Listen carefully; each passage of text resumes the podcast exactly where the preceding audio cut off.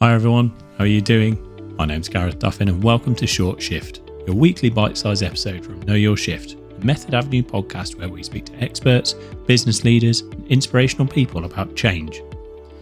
You can listen on Spotify, Apple, or wherever you get your podcasts, and please do remember to hit the follow button as it really helps. And obviously, like, you know, you want to keep rents as affordable for students as you can. Exactly.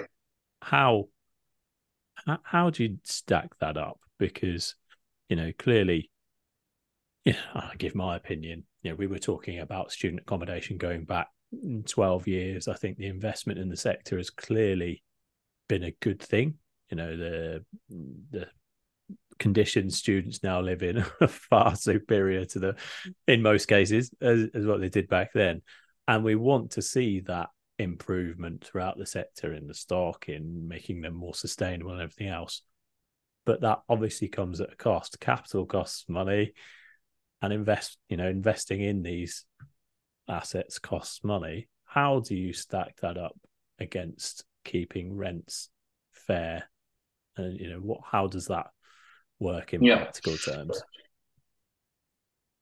So I touched on it before in terms of our strategy is certainly to have a diversified portfolio, not play too much in the premium end, um, just because of that very fact in how sustainable is it, um, and trying to, play more in the medium, the middle sort of segment and the affordable segment. The issue that everyone faces is that when you're developing from scratch, there is a minimum cost. You can't get away from it. It will cost you a minimum of X to build. Um, and I was on a, a, webinar early this morning, and JLL were quoting that in the regions, so outside of London, to make a scheme stack up, a standard scheme, middle of the road scheme, stack up, you you have to charge a minimum of two hundred pounds a week rent. Wow.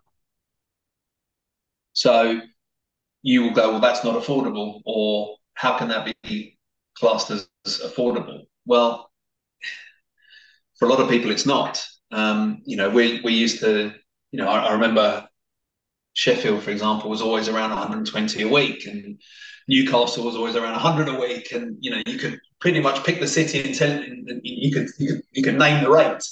Um, now everything's just just gone up, and when you're when you can only build and you have to sell or rent rent rooms for a minimum of 200 a week, instantly that's your bar. So any anything else that you do on top, and, and this is a you know a big question that the industry faces is well, first of all, is it the PBSA sector or investors in PBSA, is it their job to provide affordable? Um, because traditionally, it was the universities that offered the affordable twin shares. Suddenly, you know, PBSA turns into a, a different offering. You're getting communal spaces, you're getting podcast rooms, you're getting cinema rooms, etc. You're getting all of this additional extra. Then couple onto that the the mental health, the well-being, the pastoral care, the extension of the university itself. You're offering so much more. That's got to cost more than the metal beds that you had in the university with a sink in your in your bedroom and sharing with 20 people. Um, so there, there's a natural sort of cost difference to that. Now, different investors will look at things differently. And like I said, you know, we want to keep a or to have a, a diversified portfolio where we can attract as many people as possible and and, and make it as reasonably priced as possible. And and I think that's one of the beauties of us being a long-term investor. And, and again, I hark back to that sweat the asset comment. We don't need to sweat the assets.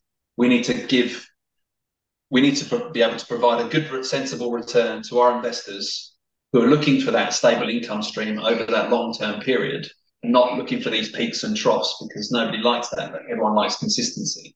Um, we're not private equity firms that are trying to build, stabilize, and sell at the highest price and move on to the next one. This is about keeping those assets. And if you if you're starting, I mentioned it before, if you start your pricing up up here, is that sustainable or are you just going to be taking a hit? And that's your credibility that comes into question. You know how you, you can't underwrite negative growth um, otherwise what's the point in doing the deal? So you've got to keep it sensible. And I, you know my not fear, but something in the back of my mind, and you know, I'm keeping a close eye on is we've seen reg- rental regulation creep in into into residential. We've seen it in Dublin, albeit I don't agree 100% with how they've they've applied it. When and if it comes into student, you know, that could have a big impact as well. And I think that will then shift people's mindsets into what type of product are they building and and potentially where are they building as well because at the moment it's trying to find the prime site in the middle of the city close to all the bars and what have you could we see more uh, peripheral schemes being opened up with a shuttle service from from the from the accommodation into town for example or that uh, the university provides um, a, shuttle service i don't know but it's it's increasingly difficult to build in cities because you don't have the available space. Uh, it's increasingly expensive to build in cities. Uh, it's increasingly expensive to uh, staff in uh, find staff and, and pay staff in, in those big cities. So, whilst the future is very bright for PBSA, there are some some caveats that we need to be mindful of, and ultimately there there has to be a ceiling that for what people are prepared to pay for. And you can either pivot and say, well, we'll just concentrate on international students because we know that they'll pay because they've got the cash. And the rise of the middle classes and all of these new nations that are coming forward. You know, it used to be China. Now we're seeing um, African uh, nations coming through Indonesia, Thailand, Vietnam, India.